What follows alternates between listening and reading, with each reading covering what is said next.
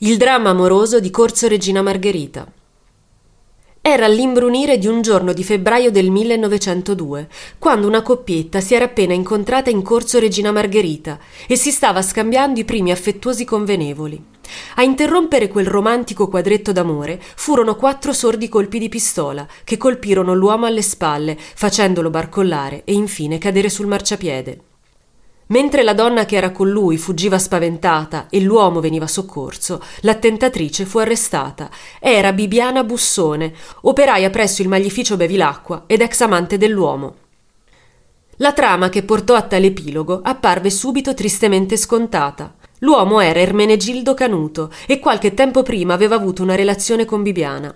Durante la loro frequentazione, la donna era rimasta incinta, ma si trovò presto abbandonata dal canuto e lasciata in un mare di guai, senza alcun supporto o premura da parte dell'uomo.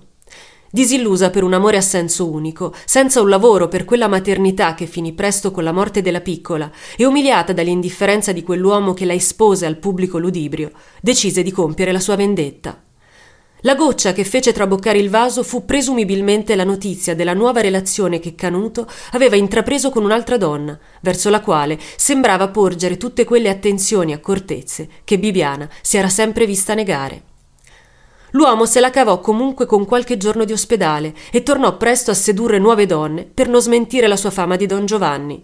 Tuttavia, anche Bibiana ebbe il suo parziale lieto fine, poiché la corte si convinse che al momento del fatto non era capace di intendere e di volere, ed ottenne una pena attenuata.